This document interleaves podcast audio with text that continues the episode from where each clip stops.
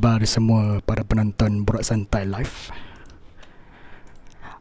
Assalamualaikum dan salam sejahtera kepada para penonton yang menyaksikan siaran langsung YouTube Borak Santai Live Sebuah rancangan siaran langsung yang membincangkan dan berkongsi topik-topik menarik melalui lima segmen iaitu Teknologi, isu semasa, kehidupan, kerjaya dan motivasi Terima kasih kepada para penonton atas usaha anda untuk memberikan uh, sokongan yang untuk saluran YouTube Borak, Borak Santai Live dengan uh, memberikan uh, like, comment, share dan subscribe dan berkongsikan saluran ini kepada keluarga, sahabat handai, kenalan dan kenalan anda.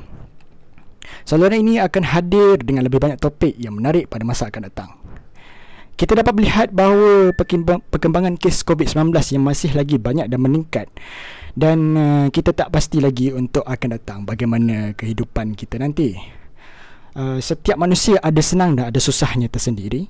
Jadi uh, kita digalakkanlah untuk uh, menghulurkan uh, bantuan dalam apa jua bentuk sama ada sokongan moral, kewangan, makanan, peluang kerja dan sebagainya. Baru-baru ini dikatakan bahawa calon SPM dan STPM 2021 akan divaksinasi menurut Menteri Penyelaras Program Imunisasi COVID-19 Kebangsaan iaitu Khairi Jamaluddin dalam sidang media terkini. Ini adalah langkah yang proaktif untuk calon-calon peperiksaan ini untuk uh, meneruskan pembelajaran, ulang kaji serta menduduki peperiksaan tanpa masalah seperti jangkitan dan sebagainya. Sama-sama kita berdoa ya diharapkan uh, agar uh, dapat uh, wabak pandemik ni uh, diangkat dan kita dapat meneruskan kehidupan kita seperti biasa insyaallah. Amin. Sebelum kita mula kalau anda penonton yang belum lagi subscribe uh, saluran YouTube Borak Santai Live sila subscribe like komen dan share supaya anda tidak terlepas pandang untuk topik-topik perbincangan dan perkongsian yang akan datang. Dan uh, lagi satu kalau anda penonton ada persoalan yang terbuku di hati dan ter terlintas di fikiran, terus komen di bahagian live chat di bawah dan uh, soalan-soalan anda anda akan kita keudarakan pada sesi akhir nanti. Kalau sudah bersedia, mari kita mulakan perkongsian kita pada malam ini. Jom.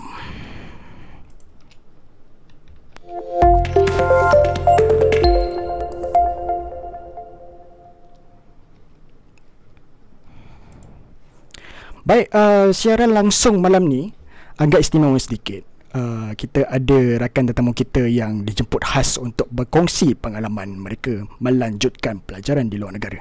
Kita bersama dengan uh, Aiman Nur Izan dan Atikah Nadirah. Okey, sama perkenalan.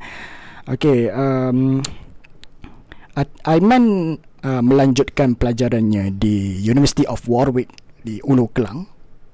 Ulu Kelang. Ulu Kelang.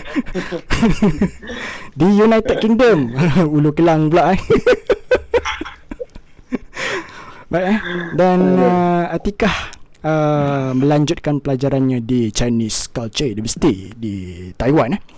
Okey, uh, tanpa membuang masa kita teruskan dengan perkongsian oleh Aiman okey bagi mem, uh, bagi uh, menceritakan pengalaman beliau sepanjang berada di United Kingdom dan uh, apakah perkembangan seterusnya. Okey, dipersilakan. Okey, terima kasih saudara Daniel. Alright. Ah, jelas. Ah, okey. Okey, bismillahirrahmanirrahim. Assalamualaikum warahmatullahi wabarakatuh dan selamat petang semua. Hmm. Nama saya Muhammad Aiman bin Nur Izan. Uh, sekarang sedang melanjutkan pelajaran uh, di University of Warwick, United Kingdom dalam bidang uh, filosofi, politics and economics. So sekarang uh, saya baru sahaja selesai uh, tahun pertama dan insyaAllah Isnin ni saya akan melaporkan diri untuk internship di salah satu uh, firm uh, di Malaysia. Sekarang uh, work from home je lah kan tengah COVID dan semua sektor tak dibuka. Okey. Jadi bila kita cerita tentang uh, menyambung di luar negara, first thing yang kita kena ambil kira iaitu faktor kewangan dulu. Jadi bila cerita tentang kewangan, kita akan juga bercerita tentang scholarship ataupun penajaan. Jadi eloklah saya mulakan dulu dengan antara scholarship yang yang ditawarkan untuk student menyambung pelajaran ke United Kingdom. So yang pertama paling uh, famous adalah JPA sendiri. Uh, and then kita ada MARA. Kalau MARA ni antara program yang famous adalah yang Youth Talent Program and uh, World Top University WTU. So YTP and WTU ni uh, adalah bawa program MARA dan juga ada program-program lain juga yang saya tak uh, familiar sebab YTP and WTU ni uh, memang khas untuk degree. Saya sendiri adalah pelajar tajaan MARA di bawah YTP. Uh, kemudian kita ada Petronas, uh, Shell, Bank Negara, DNB, Perbadanan Nasional Berhad, Yayasan Peneraju, Khazanah dan banyak lagi sebenarnya. Yang penting uh, kalau kita tahu kita nak sambung dalam bidang pelajaran apa, minat apa, kita boleh cari uh, penaja mana yang sesuai dengan minat kita dan uh, pelajaran yang kita nak sambung nanti.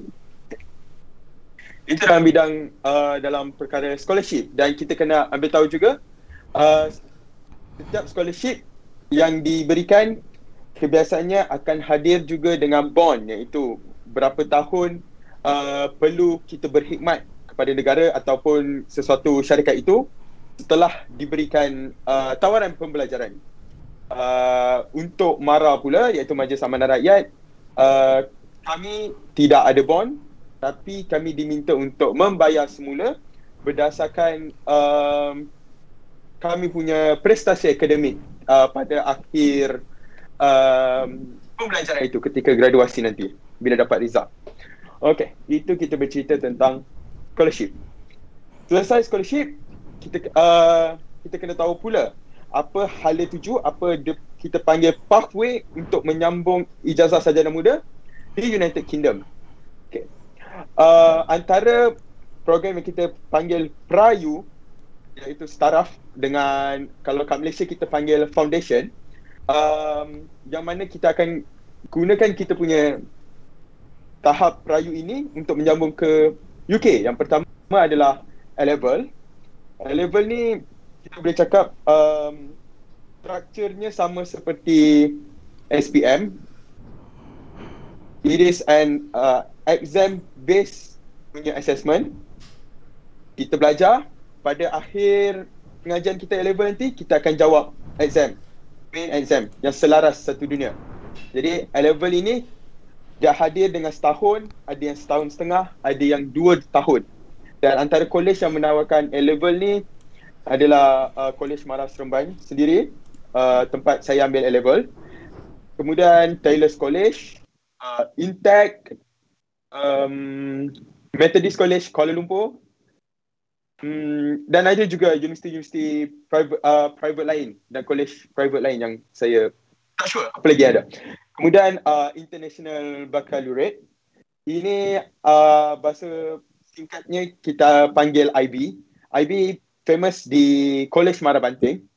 Dan IB ni berkonsepnya lebih holistik dan menyeluruh. Kalau kita tahu IB ni dia akan assess um, kami punya assessment, kemudian uh, akan ada coursework, akan ada presentation, akan ada CSR dan juga akan ada peperiksaan selaras juga. IB ini juga subjeknya lebih banyak berbanding A-level. A-level kami biasanya diwajibkan hanya ambil tiga atau boleh ambil lebih kalau mahu. Tapi kebiasaannya pelajar akan ambil tiga. Manakala IB saya rasa tujuh kalau tak silap. Atau orang kata IB ini lebih menyeluruh. Dari segi subjeknya dan juga daripada segi penilaiannya sendiri. Okay. itu yang kita biasa dengar. Kalau yang nak mana nak sambung degree di UK kita akan ambil level dengan IB namun kita juga boleh menyambung pelajaran uh, ke UK menggunakan uh, matrikulasi dan juga diploma. Dengan syarat kita punya prestasi itu mantap terbaik.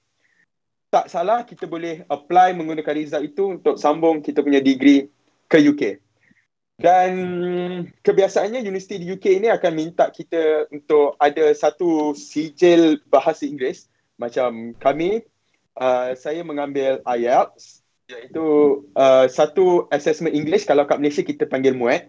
So, untuk UK famous dengan IELTS uh, dan dia adalah setaraf sebenarnya dengan triple one nine GCEO dalam kita punya transkrip SPM tu kita boleh tengok.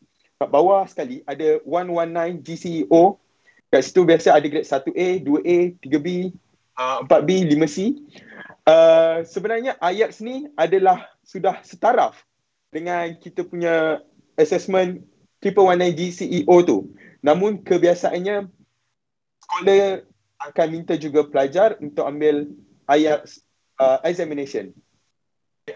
Itu pathway untuk degree. Macam mana uh, hala tuju kita dalam kita nak melanjutkan pelajaran ke United Kingdom nanti. Bila dah sampai kat UK, kita bercerita pula macam mana kehidupan harian kita kat uh, United Kingdom. Okay. Kat sana, kita kena ambil tahu cuaca sendiri tak familiar dengan kita. Ada masa siang panjang, ada masa malam yang panjang, siangnya pendek. Jadi kita kena kat situ kita kena sangat-sangat take note dengan um, waktu solat kita. Kadang-kadang subuh boleh sampai satu tahap pukul 2 pagi. Boleh jadi subuh tiba-tiba pukul 7 pagi. Jadi kita kena take note dengan waktu semayang. Nak-nak pula kat sana kita memang jarang dengar azan. Memang susah. Saya kat UK sendiri tak pernah dengar azan. Memang hmm. harapkan uh, hmm. handphone kan ada app sekarang okay. uh, jadi kat situ kena take note tapi uh, kat UK insyaallah praying hall memang banyak pergi mana-mana insyaallah boleh solat cuma waktu covid hari itulah memang banyak praying hall uh, tutup even church pun orang tak boleh masuk juga so it just memang semua pusat-pusat ibadah memang di dikawal untuk uh, orang uh, try to bendung this covid okay Uh, kemudian kalau kita tengok kat UK juga kita cerita pula pasal groceries. Kat UK ni yang yang menariknya saya suka adalah daripada segi kita membeli barang dapur. Kat sana 70 pound hingga 100 pound insya-Allah dah boleh cukup untuk sebulan hingga sebulan setengah dan 70 hingga 100 pound tu uh, penuh kita dapat satu troli. Memang banyak, memang macam-macam kita boleh beli. Saya sendiri boleh habiskan satu satu troli tu. ha. Dia, dia punya dia punya murah je tu. Hmm. Kita cakap shopping. Ha. Tapi kita, kita kenapa kita kata murah? Sebab kat sana tangga gaji dia juga lebih kurang macam kita boleh dapat sebulan kalau orang yang normal uh, bekerja gaji basic mereka paling kurang pun dalam seribu lebih. Seribu, kita let's say seribu pound, seribu seratus pound. Tapi groceries mereka untuk seorang kita boleh cakap dalam 70 hingga 100 pound. Kat situ kita nampak, kita just menggunakan 1 per 10 daripada gaji kita untuk groceries. Sebab itu saya boleh katakan murah. Tak macam Malaysia. Kalau Malaysia rasanya dalam RM400 hari tu saya beli groceries kat Malaysia. Tapi kita ambil kira gaji kat Malaysia minimum dalam 1200. Jadi kita dapat tengok kat situ, 1 per 3 daripada gaji kita habis kat groceries saja. Memang akan terasa. Kita tak tipu. Tapi kat sana tak terasa. Um, kemudian juga uh, jangan risau untuk kita rasa macam susah nak dapat makanan yang halal sebab kat UK um, Muslim banyak dan UK antara negara paling banyak foreigner dan mereka welcoming. Jadi uh, diversity diversities kat sana uh, macam-macam orang macam-macam negara kita boleh jumpa dan baik makanan Asian macam makanan China, Thailand, hatta Malaysian food dan Indonesian food juga sangat mudah kita boleh cari kat mana-mana kat mana-mana bandar kebiasaannya ada. And kalau kita rasa macam susah nak cari oh macam mana nak uh, masak masakan Melayu ni tak ada masalah sebab usually Asian store kat sana akan provide bahan-bahan untuk kita masak masakan Malaysia. Sebab walaupun kita kat sana memanglah orang cakap uh, masak masakan orang putih ni senang. Memang western food tak tipu, senang. Campak air fryer, campak dalam uh, dalam oven, sangat mudah. Dan tak perlukan minyak yang banyak. Tapi sometimes kita nak juga rasa masakan Asian sebab bagi saya Asian food still the best. Orang kata. Okay. Um, and then uh, yang penting kat UK sekarang um, kebanyakannya kita just going cashless dan juga kita ada Apple Pay. Itu saya rasa menarik lah. Sebab waktu saya sampai kat UK pun first thing saya buat saya terus tukar nationality account saya kepada UK and then terus install Apple Pay. Dan walaupun dekat kedai-kedai runcit, stall, macam stall tepi jalan, kios aiskrim, Apple Pay diterima. Itu saya rasa memang kalau sampai sana, jangan risau kalau tak bawa cash yang banyak. Tak ada masalah. Um, kemudian kalau kita cerita pula tentang pengangkutan awam, macam mana kita nak travel daripada satu tempat kepada satu tempat. Kalau kat UK, uh, orang kat sini dia suka berjalan. Tak ada masalah. Kalau mana walking distance, berjalan je. Sebab cuaca pun kalau waktu selain waktu sama, orang kata memang um, just nice, tak panas. Tapi boleh jadi sejuk. Tapi kalau waktu sama, jalan pun not bad. Sebab orang kata macam kat Malaysia je. Uh, and then, kalau rasa macam jauh, biasanya akan ambil basikal basikal pun banyak provide uh, biasanya basikal-basikal ni kita akan pakai apps dan kita akan uh, bayar through that apps berapa lama kita pakai kat sini kita dapat tengok kat Malaysia pernah juga rasanya diorang cuba buat contohnya Obike kalau tak silap ha, betul lah Obike tapi ha. hmm. kan kita tak tak dapat sambutan yang baik ha. Ha. ha.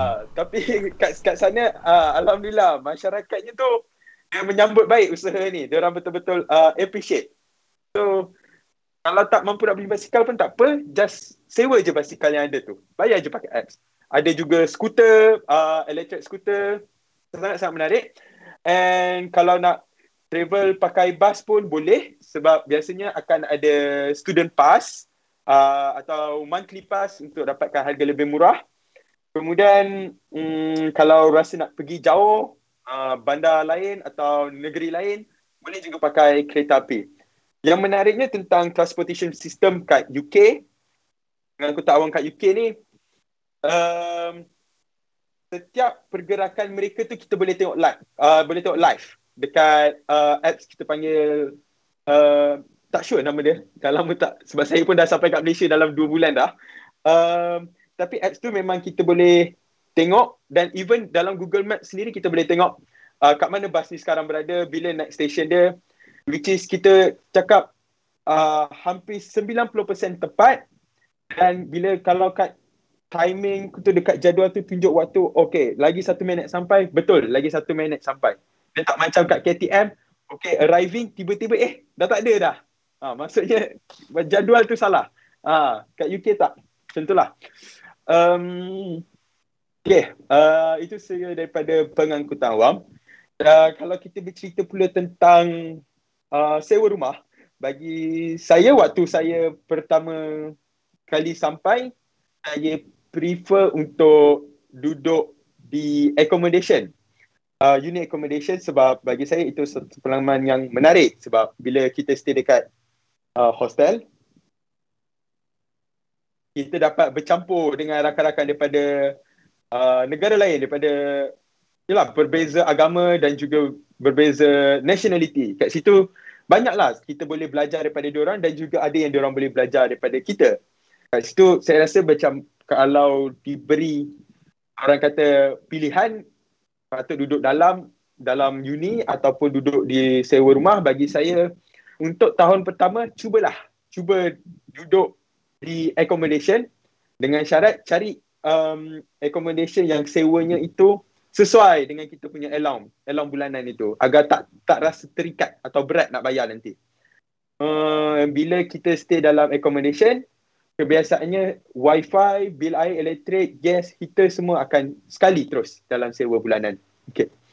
Kalau di luar pula, kalau kita duduk luar, uh, kebiasaannya dia akan uh, range between 250 pound hingga 700 pound ber, berbeza mengikut tempat lagi kebiasaannya lagi dekat dengan bandar, lagi sibuk bandar tu akan lagi mahal lah orang punya rate. Dan juga kita kena ambil uh, tahu bahawa kat UK orang uh, usually use the weekly payment and wage system. Dia tak pakai bulan. Kalau kita tanya, oh, uh, how how much is it for one month? Dia akan rasa pelik. Sebab biasanya kiraan dia orang okay how much is it for a week weekly payment okay tapi kalau bayar boleh je lah kita bayar bulanan ataupun bayar langsam ataupun bayar weekly cuma pengiraannya tu kebiasaannya dalam dalam ikut minggu. And kalau ambil kira juga, dekat kalau bila duduk rumah di luar, kita kena sendiri bayar bil air, elektrik and gas. Dan kebiasaannya bil gas ini akan menaik bila waktu sejuk lah. Waktu winter ataupun waktu autumn. Sebab sejuk, kita akan menggunakan banyak heater dan bil akan meningkat lah kebiasaannya. Okay. Jadi bila kita bercerita tentang duduk dengan duduk dan belajar dengan orang yang berlainan agama, orang yang berlainan bangsa ni, kita kena make sure kita sentiasa menghormati orang punya pandangan, pegangan dan juga kepercayaan. Kalau um, kita tahu hmm, kat sana dalam pilihan pemakanan ada juga vegan. Vegan ini mereka yang tak akan makan langsung uh, benda atau bahan-bahan yang diproses daripada haiwan sekalipun. Daging pun mereka tak makan, susu pun mereka tak makan. Jadi benda macam tu kita kena ambil kira, kita kena take note supaya kita hormat dan kalau boleh kita avoid untuk offer mereka. Uh, and then uh, daripada segi kepercayaan, uh, kat sana majority adalah Kristian and kadang-kadang diorang tak faham culture Muslim and tak salah kalau kita nak uh, explain kat mereka kenapa kita tak boleh buat ni, kenapa kita tak boleh uh, minum arak. Kadang-kadang mereka mereka nak buat minum-minum, kita tak boleh nak join, kita boleh explain. Tak apa, mereka sangat memahami. Dan juga kalau di ekom saya itu ada yang um, golongan-golongan uh, LGBT, uh, LGBT ada yang ada yang transgender dan juga ada yang uh, mempunyai sexual orientation berbeza. Perkara macam itu juga kita tak tak boleh jadikan isu kerana bagi mereka itu adalah kebebasan untuk mereka. Jadi kita ni kena hormat juga uh, apa yang mereka uh, lifestyle mereka juga. Okay. Dan kalau in term of racism, um, kat sana saya boleh cakap um, pernah sekali dua saya menghadapi situasi di mana yalah berhadapan dengan racism tapi saya boleh kata ia bukan sesuatu yang ketara dan sangat-sangat jarang. Macam saya kata, kat sana kepelbagaian itu disambut dan bukannya dijadikan isu.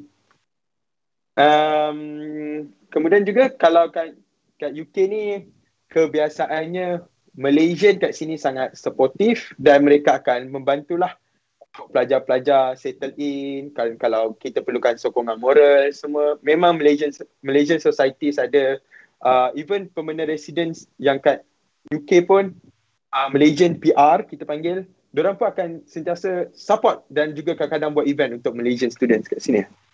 Itu orang kata daripada segi daily life lah. Jadi kita cerita pula tentang study environment kat UK ni. Uh, kat UK kebanyakannya uh, kita boleh kata self learning ni sangat common. Kita uh, pensyarah macam tak sok sangat dan mostly adalah based on our initiative.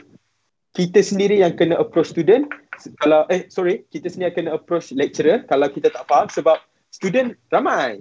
Even kadang-kadang lecturer pun takkan kenal kita. Kita ni siapa? Nak-nak online. Yang mana kalau kamera tutup, mic tutup, memang confirm lecturer takkan kenal pun muka. So, itulah kita kena proaktif lagi. Uh, kena proaktif kalau uh, dekat sana.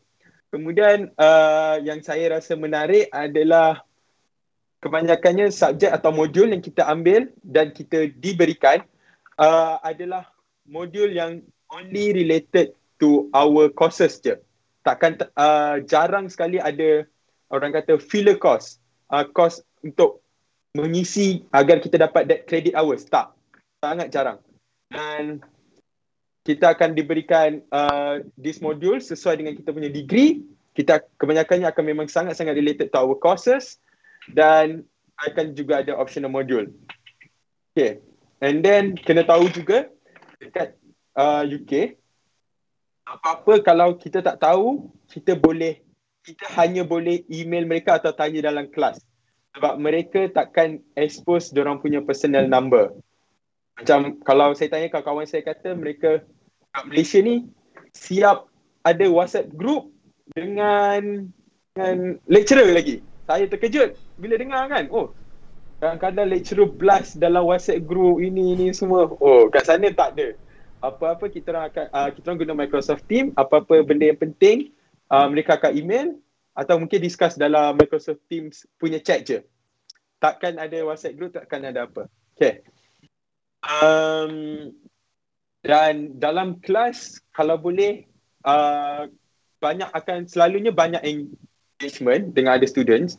Diorang prefer untuk bagi satu soalan lepas tu kita discuss ramai-ramai. So kat sini dapat banyak lah kita dapat tengok pandangan-pandangan. Nak-nak pula saya ambil filosofi dan juga politik.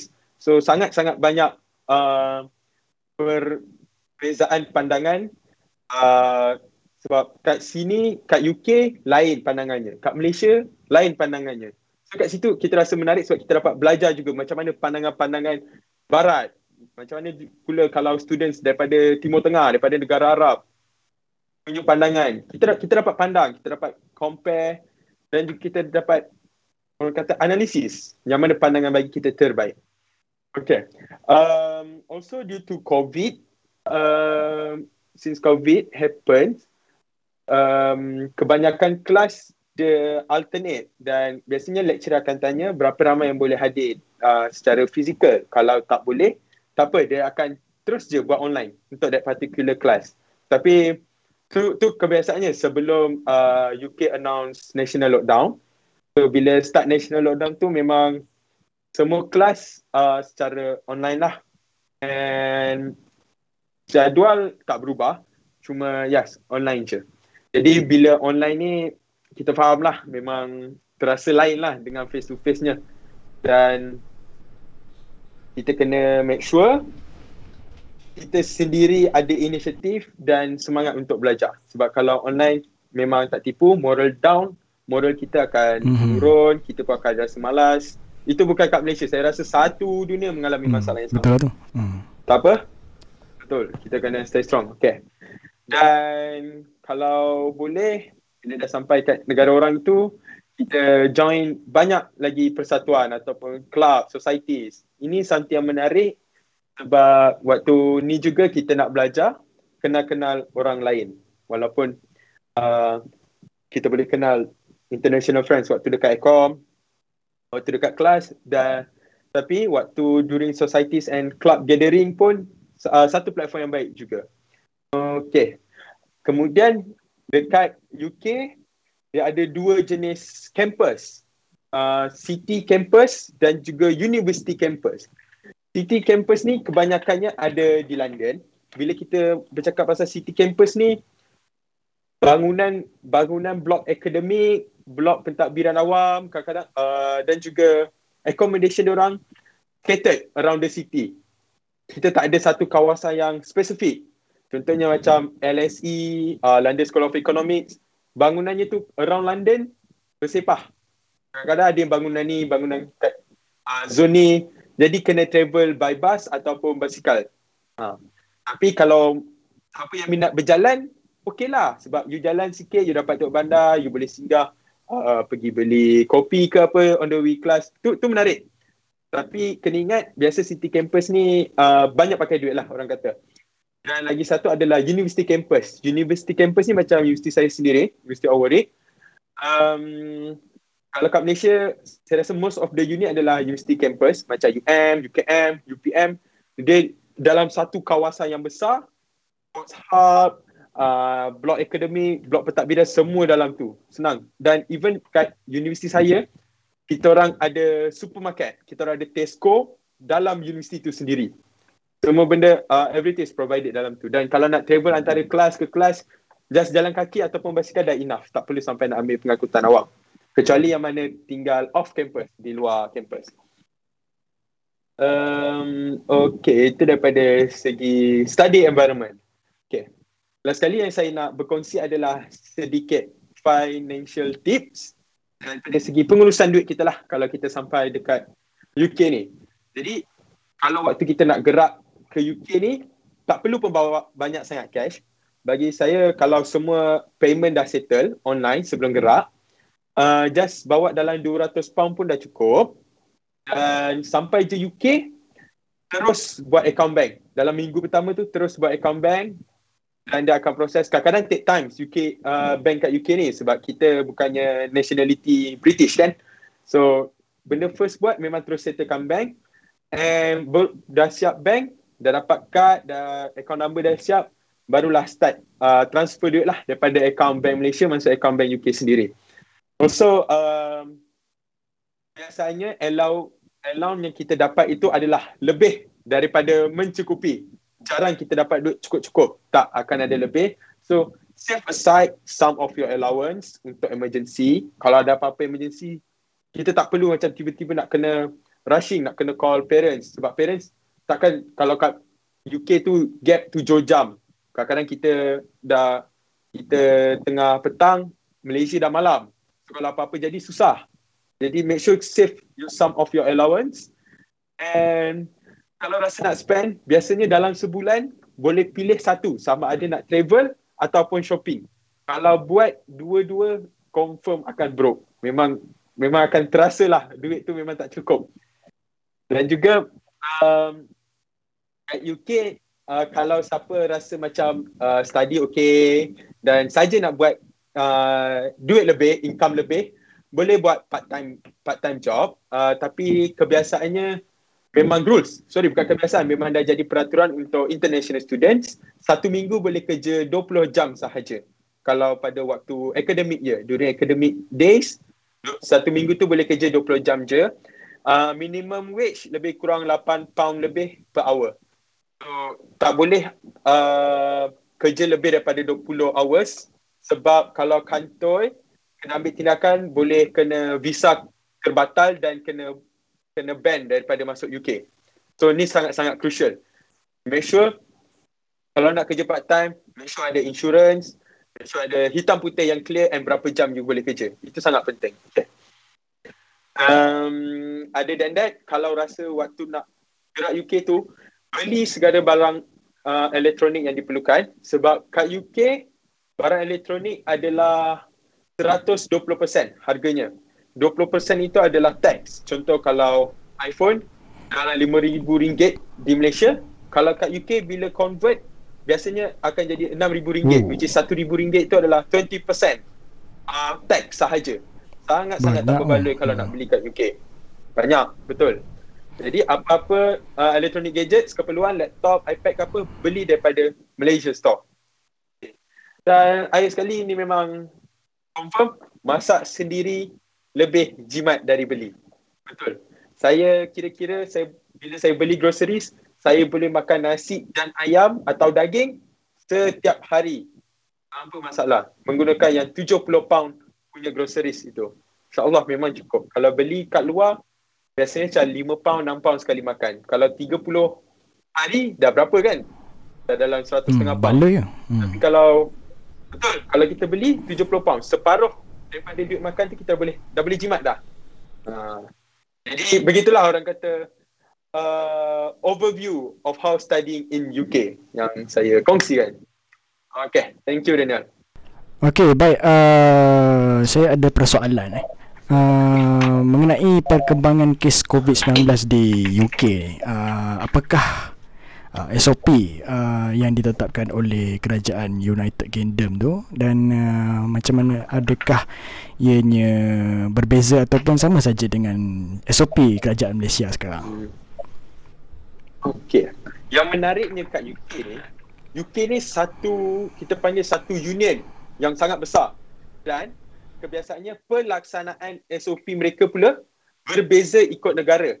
Macam rakan saya yang study di Wales, akan berbeza dengan yang study di England dan juga Scotland. Sebab uh, dia punya pelaksanaan SOP dia tu berbeza.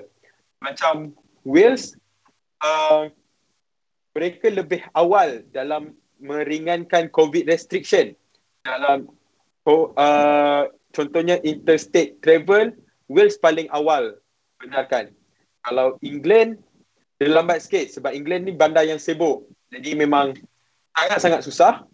Uh, tapi daripada segi pelaksanaan SOP secara terperincinya, uh, saya boleh katakan uh, agak lenient berbanding di Malaysia.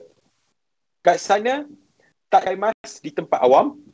Sebab oh. kalau kita tengok rakan-rakan kita yang berada di uh, UK, mereka travel tak perlu pun pakai mask, tak diwajibkan. Oh. Sebab uh, due to people say uh, my body my right katanya. Jadi ah. tak ah, diorang hmm. sangat fight. Diorang memang tak nak pakai mask kat public. So kat public memang memang tak diwajibkan cuma bila nak masuk dalam public transport ataupun kedai ataupun premis biasanya akan diwajibkan pakai mask. Hmm. Uh, other than that, uh, ada juga kedai yang wajibkan kita pakai macam app My Sejahtera tapi kat sana kita panggil NHS apps National Health uh, Service. So macam My Sejahtera juga. Apps kat situ untuk scan tapi tu pun saya boleh kata uh, pelaksanaannya tak menyeluruh. Tak macam kat Malaysia. Uh, tapi uh, kalau mereka bab saman, kalau contoh kita breach the COVID rules dan kita kena saman, uh, usually for the first attempt, kita akan kena bayar 200 pound. Dan apabila kena kali kedua, 400 pound. Kali ketiga, 800 pound. Dia akan gadaan-gadaan-gadaan. Itulah kebiasa, um, macam mana pelaksanaan SOP kat sana. Jadi kita tengok kat UK walaupun um, pelaksanaan SOP-nya tak seketat di Malaysia tapi kenapa mereka boleh uh, mengawal COVID ini adalah kerana vaksin. Kerana vaksin. Sekarang uh, kebanyakan rakan-rakan saya yang masih berada di UK mereka dah boleh untuk walk in vaksin. Mana yang boleh uh, kalau petang-petang tu ada yang rakan yang walk in vaksin. Kalau cuba nasib kalau ada ada. Kebiasaannya ada. Dan juga sekarang dah terbuka untuk umur antara 21 hingga 30 untuk mendaftar vaksin. Um, dan vaksin kat sana uh, AstraZeneca Pfizer dan juga uh, sekarang tengah ada rasanya Johnson Johnson yang baru punya uh, one dose vaksin tapi common adalah Pfizer and AstraZeneca dan kat UK uh, penduduk di bawah umur 30 tak di tak dibenarkan untuk ambil vaksin AstraZeneca. AstraZeneca untuk umur 30 dan ke atas dan yang bawah daripada 30 akan ambil vaksin Pfizer. Jadi macam itulah perkembangan so far UK berkaitan COVID. Okey, baiklah. Uh, ya, rasanya itu saja uh, perkongsian yang disampaikan oleh Aiman. Dan uh, lepas ni kita akan layan sekejap uh, slideshow ringkas eh, uh, mengenai uh, pengalaman uh, yang Aiman sendiri rasa di UK. Okay. Uh, kita nak lihat eh, macam mana persekitaran dia dan uh, kawasan-kawasan di UK. Okay. Dan selepas itu kita akan berehat seketika terus. Okay uh, kita akan mainkan lagu dan uh, kita akan terbang ke belah timur dari barat ke timur dan kita melencong sikit. Okay, kita melencong sikit dan uh, sekejap, sekejap lagi kita akan uh, mendengar uh, perkongsian daripada saudari Atika okey? Kita layan dulu uh, slideshow. Jom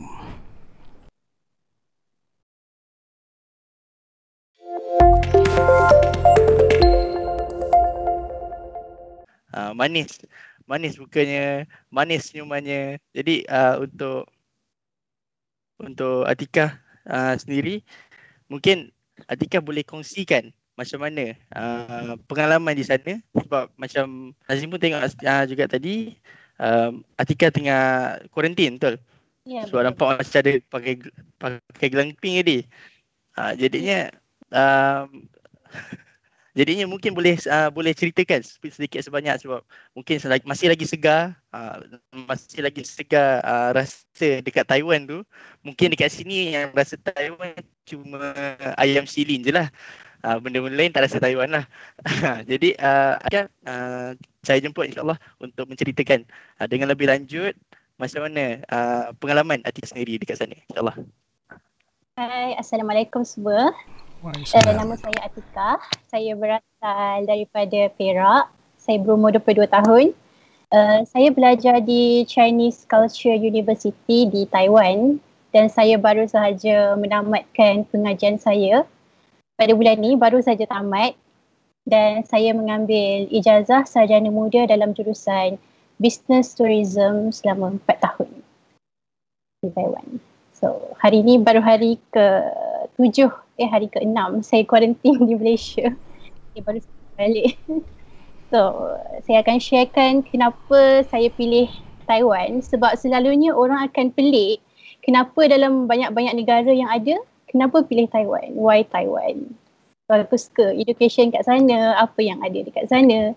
Selalunya soalan macam ni lah orang akan tanya sebab semua curious. Actually mula-mula saya tak pernah nak terfikir pun nak belajar dekat Taiwan uh, actually my parents yang suggest jangan cakap eh why not try apply dekat Taiwan? Uh, at first saya rasa macam ragu-ragu juga sebab because I don't really know much about Taiwan. Pernah dengar negara Taiwan ni tapi macam not too interested with it. After that saya cubalah tanya my teacher at school and masa ni form 5 saya tanya pendapat dia and dia cakap hmm, anak dia pun pernah belajar dekat Taiwan dia pun sokong. Dia pun sokong saya belajar dekat sana and he helped me a lot. Uh, after that saya search where is Taiwan apa yang ada dekat Taiwan. I search quite a lot of information lah uh, tentang Taiwan. Dan saya pun macam hmm, why not I try? Lagipun saya tahu cakap Chinese jadi kalau nak sambung belajar dekat sana tak jadi apa-apa masalah lah sebab nak komunikasi pun mudah So I try find uni yang I nak apply, course yang I nak apply. After dapat result SPM semua, saya pun apply. Uh, saya apply dua universiti dekat Taiwan and Alhamdulillah dua-dua dapat. And I choose one of them. And intake bulan sembilan. And waktu tu nervous lah juga sebab takut. Sebab tak pernah sampai Taiwan pun. Time nak study tu barulah first time pergi And takutlah macam-macam perkara berlaku, macam racism ke, bully semua. But Alhamdulillah everything is great.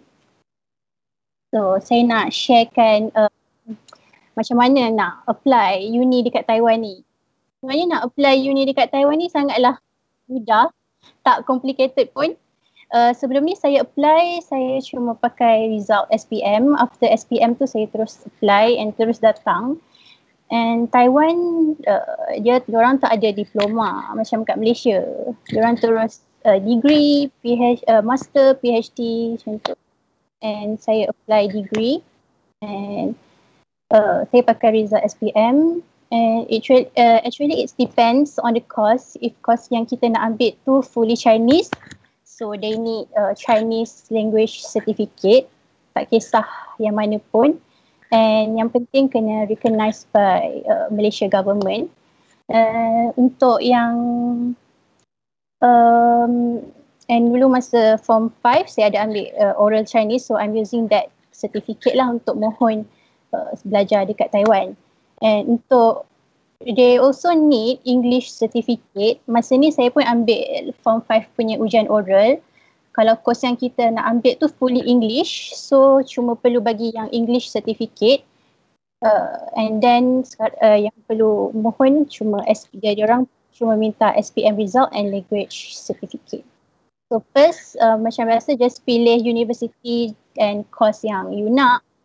Lepas tu hantarkan dokumen and barang permohonan yang perlu dihantar. Lepas tu uh, dah dapat terima surat kemasukan boleh start apply visa uh, student visa student, visa boleh apply dekat uh, Taipei Economic and Office dekat Kuala Lumpur. Lepas uh, semua dah approve, boleh And untuk bahagian scholarship pula, uh, untuk scholarship so far yang saya tahu boleh apply scholarship dengan Taipei Economic and Cultural Office in Malaysia. Uh, mereka ada pelbagai jenis scholarship untuk student undergraduate, master, PhD uh, dan sebagainya uh, mereka juga ada menyediakan scholarship untuk student yang ingin belajar bahasa Cina di Taiwan. Means nak belajar Chinese language, boleh juga apply dekat situ untuk mohon scholarship. Okay. Untuk student graduate boleh apply dekat MOE Taiwan Scholarship. Uh, tak silap mereka akan bagi sebanyak uh, 40 ribu Taiwan dollar lebih kurang dalam uh, 5,900 lebih ringgit lah dan juga dapat a monthly stipend of uh, $15,000 per month. And cara nak apply scholarship uh, kena ada result yang dalam SPM, STPM, diploma. untuk course fully English uh, kena ada uh, TOEFL iaitu Test of English as a Foreign Language or apa-apa language test yang recognized by Malaysia government and then surat masukan universiti. Uh, saya scholarship daripada Taipei Economy and Cultural Office boleh juga scholarship di uh, universiti yang nak belajar. Okay, untuk um, masa first time saya nak belajar dekat Taiwan, saya rasa sangat nervous sebab bila dah first day masuk uni tu, I'm the only one Muslim, Muslim girl yang de- dekat dalam kelas. And dekat uni pun tak banyak student dekat uni saya cuma ada orang Muslim. So masa first time datang Taiwan, hmm, okay, quite takut juga, takut berlaku racism. But Alhamdulillah okay. Apa yang saya suka dekat Taiwan ialah sikap orang Taiwan. Diorang sangat sopan santun. Uh, negara Taiwan pun bersih lebih kurang macam Jepun. Um, selama saya dah empat tahun dekat Taiwan, tak pernah lagi jumpa yang resis. Mungkin ada tapi tak ramai lah. Lagi satu, Taiwan pun negara yang selamat. Kes jenayah pun kurang. So tak perlu risau. Jadi kalau uh, nak travel dekat Taiwan, nak travel seorang diri pun okey. Tak ada apa yang nak takutkan. And Taiwan juga sangat convenient. Uh, dekat city pengangkutan awam pun sangat mudah. Uh, macam U-bike kita boleh naik basikal sewa basikal pergi sana pergi sini. And then MRT uh, bus dan sebagainya sangat convenient. Uh, apa yang saya suka lagi satu dekat Taiwan ni ialah dia orang punya convenience store macam 7-Eleven, Family Mart. Hmm, dekat situ macam-macam kita boleh buat. Contohnya kita nak post barang ke nak kita beli something dekat online kita nak ambil barang dekat convenience store pun boleh. And then nak bayar bil telefon beli tiket kereta api even nak beli tiket konsert pun boleh beli dekat 7E and Family Mart dekat convenience ya. Itu yang saya rasa uniknya lah dekat Taiwan ni macam-macam boleh ada. Macam-macam ada and sangat convenient mudah. And untuk uh, makanan halal untuk makanan halal sekarang sangat mudah. And sebenarnya Taiwan ni sebuah negara yang sangat Muslim friendly sebab mengikut indeks prison rating uh, Taiwan uh, dalam uh, uh, non-OIC destination Taiwan dapat nombor tiga dalam non-Muslim country.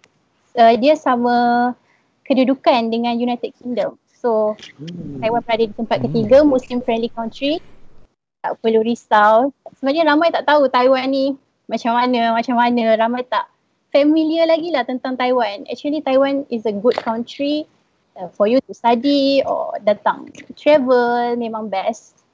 You gonna love it sebab sangat Muslim friendly. Makanan halal pun senang nak jumpa.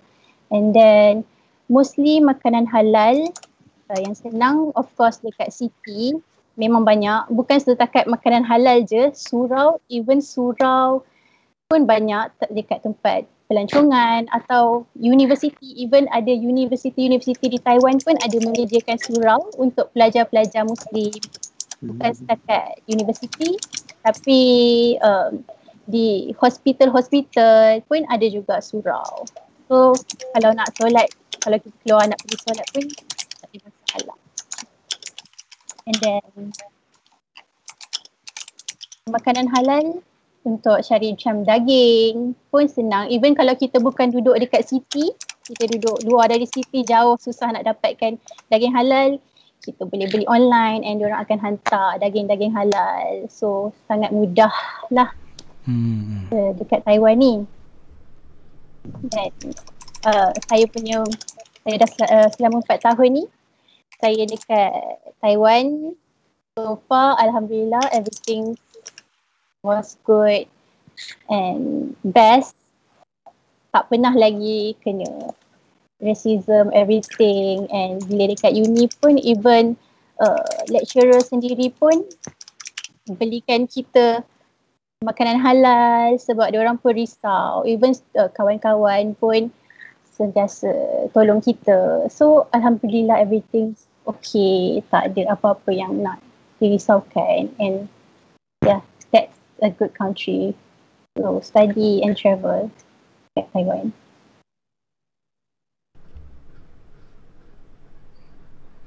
Okay, jadi uh, rasanya uh, seronok, seronok kita dengar pasal Taiwan ni. Tapi mm. mungkin kita masih lagi curious. Banyak lagi benda yang kita tak tahu pasal Taiwan.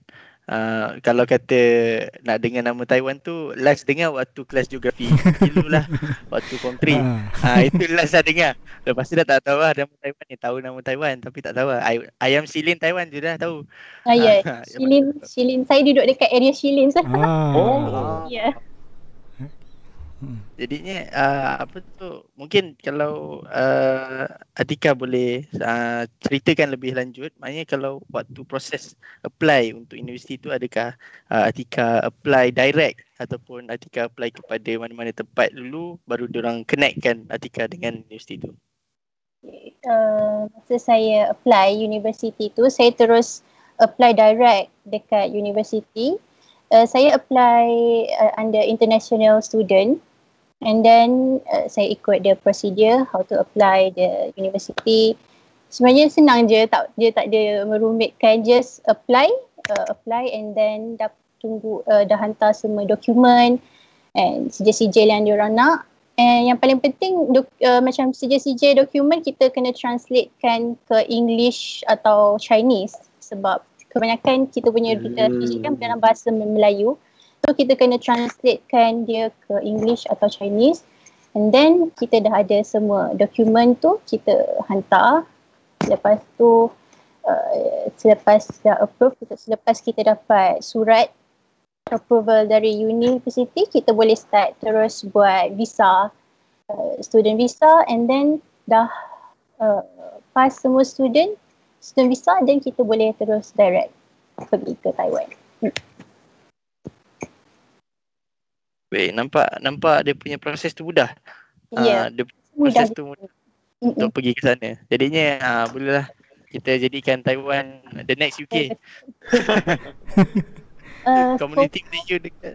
Betul. So far dekat Taiwan tak ramai student Melayu. Hmm. Tapi lately ni baru start beramai uh, baru start ada student Malay yang datang Taiwan. Most of them uh, ambil sambung mas uh, sambung PhD most of them semua. Hmm. Okay. Baik, jadi uh, Alhamdulillah kita dah dengar daripada Atika sendiri pengalaman dan juga uh, orang kata perkongsian daripada uh, pelajar yang berada di Taiwan. Dah 4 tahun dah duduk Taiwan. Ha, yeah. jadinya yeah. kalau dah dah dah main sangatlah. Ha orang kata kalau kalau kata jalan-jalan tu jalan-jalan tikus semua dah tahu lah. Ha, jadinya mungkin Mungkin kalau uh, apa tu kalau tadi Aiman dah pun ceritakan uh, keadaan COVID di UK macam mana. Mungkin uh, Atika boleh share sikit sebanyak uh, macam mana dia, Taiwan handle COVID punya situation ni. Uh, pada tahun lepas uh, Taiwan sangat bagus menangani wabak COVID-19 ni. And Taiwan juga pernah 6 bulan COVID free.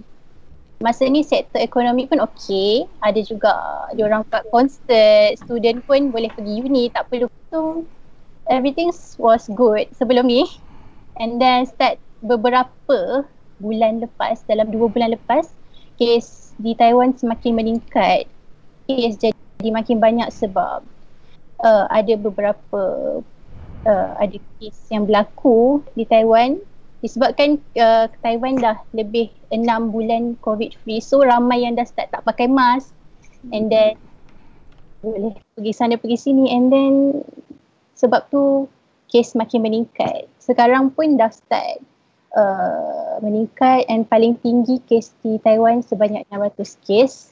Tapi uh, selepas kes meningkat kerajaan buat soft lockdown bukan totally lockdown macam Malaysia hmm. uh, ada juga sektor-sektor yang masih berjalan and uh, untuk kedai-kedai ada dia punya SOP dia um, limit buka dari pukul berapa hingga pukul berapa macam tu and kalau nak masuk dalam kedai atau pergi mana-mana perlu scan uh, QR code Tapi kita di Taiwan orang tak buat satu aplikasi macam kat Malaysia ada My Sejahtera kan. Tapi di Taiwan orang pakai QR code dan hantar melalui SMS. Tapi oh. SMS free. Ya. Yeah. Kita hanya perlu scan QR code dan terus hantar SMS. Uh, tapi apa yang saya salute dengan orang Taiwan ni, um, mereka buat self lockdown sendiri. Uh, orang tak keluar rumah. Even though boleh je keluar sebenarnya tapi orang sendiri yang uh, buat self lockdown. Alhamdulillah so far kes dekat Taiwan pun dah semakin kurang sekarang ni. Alright, alhamdulillah. So uh, mungkin kita dah kita dah dengar perkongsian daripada barat. Kita dah dengar perkongsian daripada sebelah timur pula. Jadi uh, mungkin kita boleh kembali ke Malaysia uh, untuk kita ajukan beberapa soalan soalan-soalan yang mungkin kita boleh bentangkan mungkin uh, ada antara kita punya pendengar-pendengar yang turut sama rasa uh, orang kata ingin tahu apa lagi perkara-perkara yang mungkin uh, kurang boleh share? Maknanya uh, saudara-saudari boleh share sekali. Jadi mungkin uh, saudara Daniel boleh boleh mulakan dulu untuk ajukan beberapa soalan. Uh, mungkin uh, akan diikuti dengan saya dan mungkin kita boleh ambil beberapa soalan daripada para penonton sendiri insyaallah. So silakan. Okey baiklah. Um, kita ada satu soalan uh, daripada Felicia eh. Okey, uh, tapi dia minta uh, untuk reply uh, dalam bahasa Inggeris. So maksudnya uh, Atikah boleh reply dua language lah, uh, English dengan bahasa Melayu. Okey. Uh, Nak reply Chinese pun boleh juga. triple boleh, triple. Cakap Cina sikit eh. Okey. Okey. Um, uh, So the question is what is the minimum uh. grade required for SPM to apply for the Chinese university? Okay. Uh. Uh, if you want to enter to Chinese university in Taiwan, you need to uh, pass your SPM. Uh, the most important is of course your English must get a credit and Chinese, math and yeah, I think that's that's all. Uh, the most important is Chinese. If you want to enter Taiwan University, you must at least get uh, credit for your Chinese and credit for your English. They don't look at your bahasa Malaysia, but Chinese is the most important. Um, uh, dia bahasa Chinese yang kalau Taiwan dengan mainland China, dia berbeza ke atau sama saja? Uh, Taiwan punya Chinese berbeza sedikit dengan China. Ah, okay. uh, dia sama guna bahasa Mandarin tapi dari segi tulisan Taiwan hmm. menggunakan tulisan traditional Chinese dan uh, China menggunakan tulisan simplified. Um, uh, Malaysia ikut seperti China menggunakan tulisan simplified. Hmm. And dari segi accent uh, percakapan China and Taiwan pun berbeza. Uh, macam contoh eh kalau macam ordinary si ordinary student kan yang daripada sekolah rendah, sekolah menengah, semua sekolah biasa is it possible ke kalau macam uh, basic bahasa Mandarin tu pun tak uh, tak berapa nak ada sangat setakat uh, ni hao what I ni gitu kan eh saya basic dua tu uh, possible ke kalau macam uh, dia boleh apply untuk uh, ke Taiwan ni? Okay, kalau kita nak ambil course yang fully Chinese, kita at least kena ada certificate Chinese language baru kita boleh apply untuk course yang Chinese ni. Tak kisahlah uh, kita punya uh, certificate masa sekolah mendengar, oral atau uh, certificate Chinese language yang lain. Yang jika kita ada certificate tu, kita boleh apply. Tapi kebanyakan orang yang tak tahu Chinese, orang akan apply uh, course Chinese di Taiwan ambil selama setahun untuk belajar di Taiwan. Dan hmm. so far saya tengok orang yang saya kenal, dia, dia orang belajar dekat Taiwan ambil course Chinese sahaja, belajar bahasa Chinese di Taiwan. Dia hanya menggunakan setahun untuk fasih bercakap dalam bahasa Taiwan. Okey, uh, kita ada lagi soalan eh daripada para penonton. Uh, Ahmad Rejab eh, uh, dia mengatakan soalannya, Atikah di bawah Atikah di bawah tajaan scholarship apa?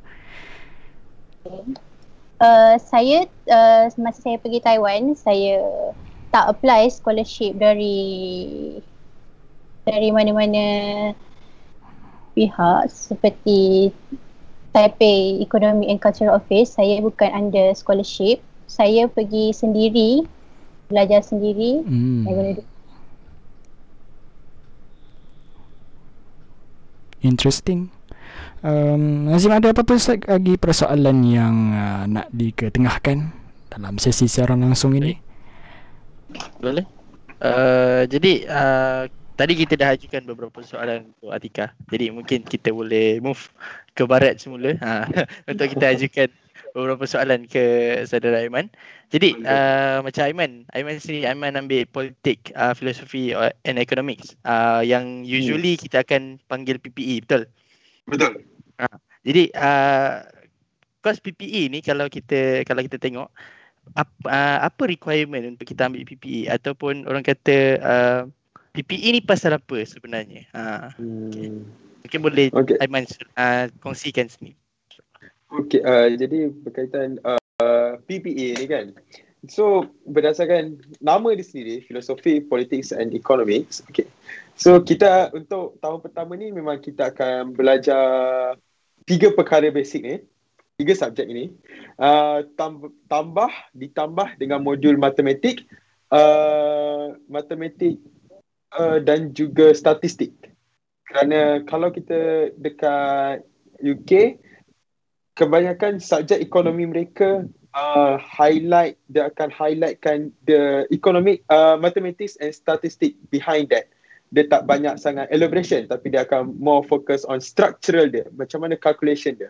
Graph dia. Macam mana daripada graph ni terjadi daripada gradient ni. So kat situ kalau dalam economics kat UK uh, akan memang highlight maths and stats.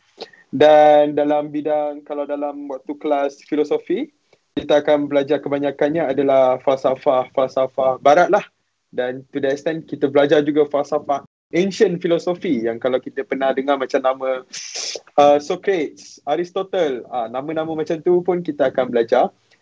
Hmm, yang menariknya tentang falsafah ni sebab yelah kita belajar falsafah barat ni kita kena ada satu pegangan yang firm lah sebab dia sebanyak sikit dia macam try uh, pandangannya tu tak tak me, tak orang kata tak bias terhadap any agama. Dia pandangan yang neutral. So kat situ kadang-kadang kita kena berjaga-jaga, kita kena make sure kita tahu apa yang kita belajar. Dan kalau segi politik, uh, kita akan belajar tentang ideologi dan juga orang kata political spectrum sama ada parti kiri, parti kanan, parti tengah dan juga macam ideologi-ideologi contohnya uh, nas, na, kita pernah dengar Marxism, um, kemudian komunisme dan banyak lagi ideologi. Dan yang menariknya bila kita belajar ni semua kadang-kadang dia akan explain yang tak semua ideologi ini salah Namun dia menjadi salah bagi saya adalah apabila kita terlalu taksub dengan sesuatu ideologi itu yang menjadikannya sebagai sesuatu ideologi yang radikal. Jadi perkara-perkara inilah yang kita akan belajar juga dalam uh, PPE. Dan untuk mengambil PPE ini, requirementnya adalah waktu L, untuk A-level, saya tak show IB sebab saya dapat offer letter untuk A-level punya requirement. Satu A star, dua A waktu A-level. Dan kena faham dekat UK um, PPE ini lagi lagi rendah requirementnya daripada pure economics. Kalau pure economics uh, kebiasaannya akan 2 A star ataupun 3 A star. Bila A star dalam A level ni maksudnya 90 ke atas lah dan agak susah untuk dapat. Oh, biasanya kalau yang dapat 3 A star biasanya memang cream de la cream lah. Only genius people dan rajin-rajin je boleh dapat tentulah PPA. Alright, baik. Uh, rasanya kita kita dengar dengan jelas. Uh, maknanya PPE ni pasal apa? Uh, dia related to politics. Kalau kat sini mungkin kita boleh relatekan dengan political science punya subjek, betul? kalau dekat uh, macam uh, our the most famous uh, university kalau kat Malaysia UKM lah yang sangat terkenal dengan political uh, political science dia. Jadi uh, untuk Aiman juga macam mana? Uh, mungkin Aiman boleh cerita sedikit sebanyak daripada sekolah memang Aiman dah memang target uh, untuk ambil PPE ataupun hmm. Aiman ada target lain atau mungkin uh, backup plan atau memang hmm. first choice. Uh, okay. Oh, okay. So yang menarik tu. Okay. Uh, jadi waktu kat sekolah itu memang jelas sebab dulu saya sekolah sedah pure science semua dan kalau boleh tambah pun boleh tambah saja account tanpa drop bio. Jadi bila dapat result tu saya memang bertekad saya nak uh, beralih bidang daripada bidang sains saya nak join social science. Jadi saya apply uh, tim belajar cemerlang tu YTP uh, daripada Mara. Saya apply A-level Science Itisas. Science Itisas ni macam social science lah. Kalau nak sambung, kita boleh sambung dalam bidang ekonomi, accounting, finance, semua. Jadi untuk A-level tu saya ambil uh, yang ditawarkan adalah subjek accounting, ekonomi dan juga accounting, ekonomi dan juga maths. Okay, uh, ini lupa, lupa saya nak cerita. Uh, A-level subjeknya sangat spesifik lah. Biasanya kalau you dah tahu you nak sambung apa degree nanti, A-level you dah boleh decide dah nak ambil subjek apa. Tak perlu ambil banyak macam SPM. So bila dah ambil subjek tiga tu, waktu saya dah, dah sebelum tunggu result uh, keluar, kita dah boleh apply, kita panggil U, UCAS, UCES, UCAS. Dia macam UPU, satu portal untuk kita apply universiti kat sana. Uh, orang tak apply direct, orang akan apply through UCAS. Jadi uh, dah akan letak predicted grade semua. First choice saya memang saya letak uh, PPE lah. Jadi bila letak uh, PPE tu, kita dia akan minta kita untuk letak lima universiti. Jadi mana-mana universiti yang saya rasa tak tak ada PPE, saya akan letak politics and economics. Ha. Tapi uh, memang macam saya kata tadi, the reason kenapa saya takut untuk ambil pure economics sebab saya tahu pure economics kat UK sangat sangat bagi saya sangat sangat uh, crucial dan course itu memang agak berat bagi saya lah. Jadi saya lebih prefer untuk saja yang perlukan pengiraan dan juga satu orang kata saja yang perlukan pemikiran yang tak perlukan pengiraan yang berat. Macam itulah. Okay. Uh, baik. Baik, sangat uh. menarik. Ah. Uh, sangat-sangat menarik, sangat menarik perkongsian yang mana uh, apa tu perjalanan macam mana kita daripada Aiman daripada sedar dulu. Nah, daripada pure science uh, masuk ke social science Uh, itu itu itu perkara biasa sebab macam Nazim sendiri pun Nazim tak masuk dalam pure science sekarang. Nazim pun dalam dalam social science. Jadinya uh, kita uh, orang kata tak semestinya waktu sekolah tu dia menentukan apa yang kita nak ambil. Uh, cumanya waktu sekolah tu adalah uh, orang kata batu loncatan dan tempat untuk kita tahu untuk kita cuba dekat mana kita tahu potensi kita.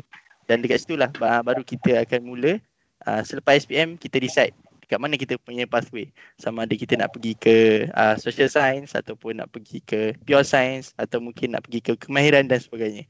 Jadinya uh, mungkin Saudara Daniel boleh teruskan untuk memberikan uh, ajukan beberapa soalan lagi untuk kita punya uh, speaker hari ini. Okey, baiklah. Kita ada beberapa soalan daripada para penonton eh. Bawa santai mal, uh, bawa santai live talk show. Okey, uh, Farah Irisha 98 since umur berapa Atikah boleh menguasai bahasa Mandarin dengan baik? Okey, boleh Atikah uh, jelaskan? Okey. Okay. Uh, saya boleh berbahasa Mandarin sejak kecil lagi lah sebab saya memang dari kecil belajar dekat Chinese school uh, sejak tadika.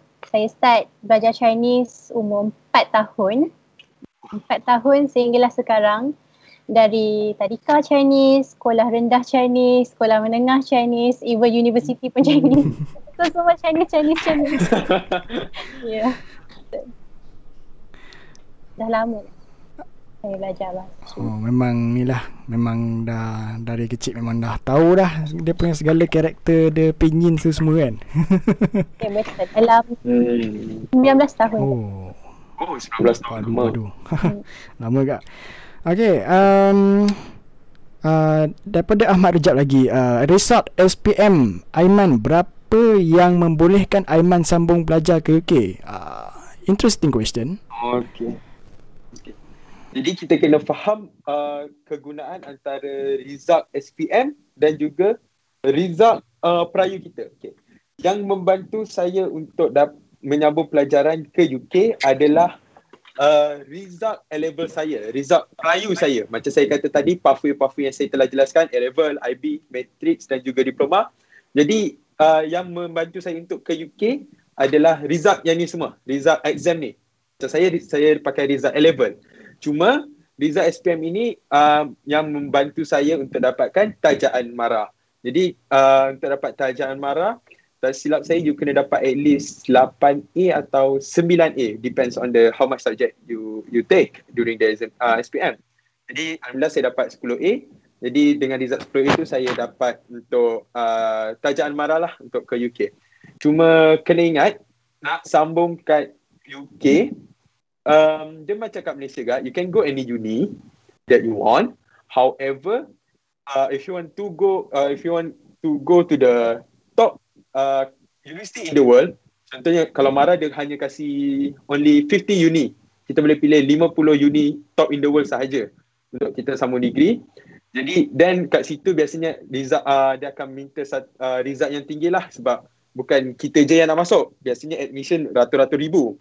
So kalau nak masuk ke universiti yang top, biasa akan minta 3A atau 2A paling minimum. Tapi kalau universiti macam biasa-biasa je, 1A pun boleh, tak ada A pun boleh. Tapi usually if you are under scholarship, dia akan suruh masuk universiti yang tinggi. Dan requirementnya 3A atau 2A. Macam itulah. Lebih kurang.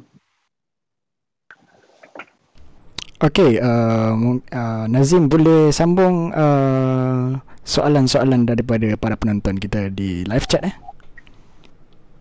Alright. Baik. Uh, untuk soalan seterusnya. Kita ada apa ni? Uh, Farah Hanis. Uh, jadi soalan ni memang specifically untuk Atika. Okay. Jadi uh, soalan ni berbunyi. Uh, do you think people yang tak pandai Mandarin at all boleh study and survive in Taiwan? Jadi ni mungkin Atika boleh jelaskan kalau orang ni dia tak pandai Taiwan mungkin dia datang sana hmm. turun daripada airport terus jadi pandai Taiwan ke macam mana? Okey. Okay, so far, uh, untuk orang yang tak pandai berbahasa Mandarin memang agak susah lah untuk survive dekat Taiwan sebab mostly orang Taiwan orang tak pandai uh, bahasa English boleh oh. tapi tak tak lancar dan boleh basic-basic sedikit. Sometimes kalau kita cakap English, dia, dia orang akan macam nak lari dari kita sebab dia orang tak pandai nak berbahasa English. Jadi agak susah sedikit lah bagi yang tak tahu cakap Chinese. Baik. Uh, jadinya kalau macam tu memang kena uh, orang kata jadikan Chinese tu as native language dululah yes. baru hmm. boleh. Tapi kalau tak tahu uh, cakap Chinese pun boleh je dekat sana hmm. pergi dekat sana. Tapi agak susah sikit lah untuk nak berkomunikasi. Dekat situ sajalah yang susah. Tapi kebanyakan yeah. orang akan pergi Taiwan belajar dulu bahasa Mandarin setahun dan akan lancar hmm. berbahasa Mandarin. Jadi uh, macam Atika kata tadi kan uh, apa nama untuk untuk Malaysia, Chinese dekat Malaysia dia akan cakap uh, mostly macam mainland China, betul tak? Uh, And, betul. Sebenarnya uh, uh, kalau nak kata accent, uh, Chinese Malaysia ada accent tersendiri, Chinese China ada hmm. accent hmm. tersendiri and Chinese uh, Taiwan pun ada accent tersendiri macam tu. Kita boleh dapat Jadi, bezakan antara dalam accent dia, okay kita tahu dia ni orang Taiwan, dia ni orang China, dia ni orang Malaysia Chinese. Alright. Jadi macam uh, kalau macam tu memang tak ada masalah lah kalau orang kata dah pandai Chinese Chinese jenis macam uh, apa jenis macam mainland tapi kalau kita bercakap Chinese hmm. dekat Taiwan dia orang still boleh. boleh faham. Boleh faham. Hmm. Baik. Jadi uh, selain daripada tu uh, soalan daripada Nur Hayati Saad. Uh, adik-beradik Atika, ada tak yang belajar Chinese uh, macam Atika juga? Uh, okay, dalam adik-beradik saya, uh, cuma saya dengan adik perempuan saya saja berdua hmm. yang boleh cakap Chinese. Dalam family, dalam uh, kita orang berdua saja boleh Chinese. Hmm, okay. Banyak soalan untuk Atika ni. Ramai ramai yang kira pasal Taiwan. Ramai tak tahu Taiwan. Mungkin apa tu macam Atika sendiri pun dah ambil business tourism lepas ni boleh kembangkan tourism Betul. untuk Taiwan lah kan. Oh, ha, InsyaAllah. Jadi uh, soalan seterusnya. Pendekatan kerajaan Taiwan bagi pelajar luar yang positif COVID. Adakah diberi kemudahan seperti contoh free swab test ataupun sebagainya? Okey, untuk pelajar luar negara yang positif COVID di Taiwan, hmm. semuanya akan ditanggung oleh kerajaan Taiwan sendiri.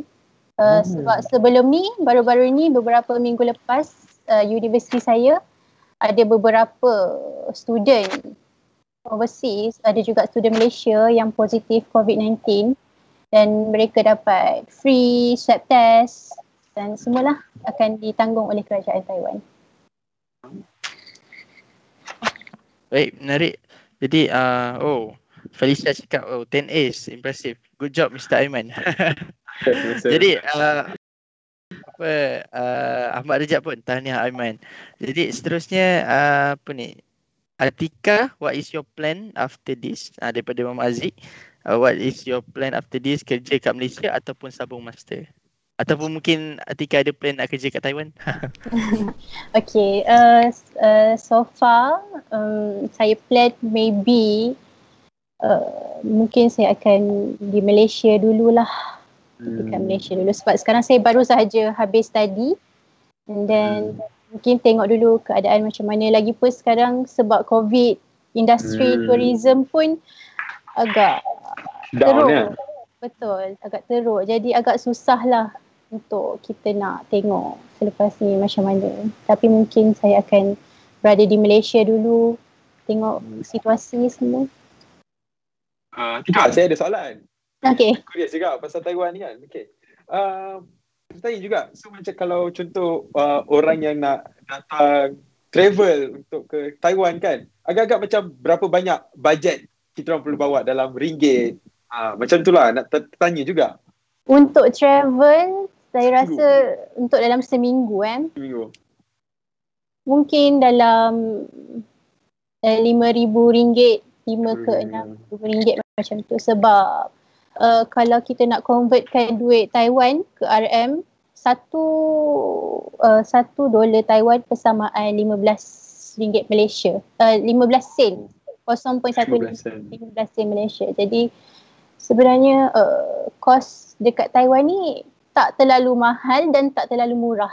Just dia dekat hmm. tengah-tengah macam tu. Hmm. Okay. Uh, biasa kalau macam satu kali hidangan makanan tu macam berapa dolar Taiwan? Ha, itu okay. kalau kalau kita nak tengok contohnya macam makanan halal, malah macam makanan halal, dia depends juga. Ada juga yang jual mahal, ada juga restoran yang uh, jual dengan harga yang mahal, ada juga harga yang murah. Kalau harga yang paling murah pun uh, kita boleh dapat dalam RM10 Malaysia. RM10 RM. RM10 RM. Which is dalam kalau convert? 6 ke RM10 ringgit Malaysia lah. 10 ke uh, 6 ke RM10 ringgit Malaysia. Itulah yang paling murah saya pernah jumpa. And tapi so far yang base yang selalu saya nampak dalam nak dekat RM40 Malaysia jugalah untuk mendapatkan makanan halal. Lepas convert lah, selepas convert kan. Lepas convert. Okey, uh, baik. Uh, kita ada lagi satu soalan daripada Ahmad Rajab juga. Kenapa Atika tak mohon mana-mana tajaan beasiswa? Okey. Uh, mula-mula masa saya nak apply ke Taiwan, saya tak tahu apa-apa macam beasiswa. Oh. Saya tak tahu macam mana nak mohon semua.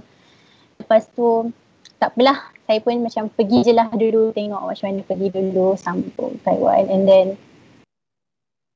dah, dah pergi situ barulah saya check uh, beasiswa dekat universiti. Tapi masa tak dapat bukan rezeki saya. Tak dapat uh, beasiswa dekat universiti.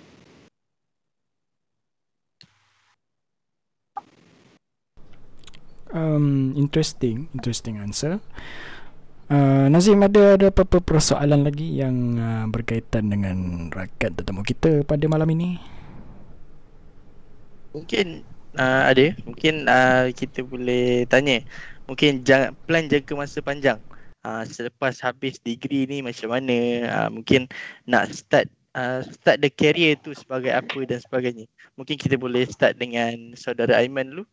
Saudara Aiman boleh ceritakan ini maybe uh, daripada orang kata kalau PPE ni uh, selepas ni Aiman nak sambung career dekat sana ataupun Aiman nak balik ke Malaysia ataupun mungkin Aiman ada cerita untuk mengubah Malaysia menjadi lebih baik. InsyaAllah. Okay.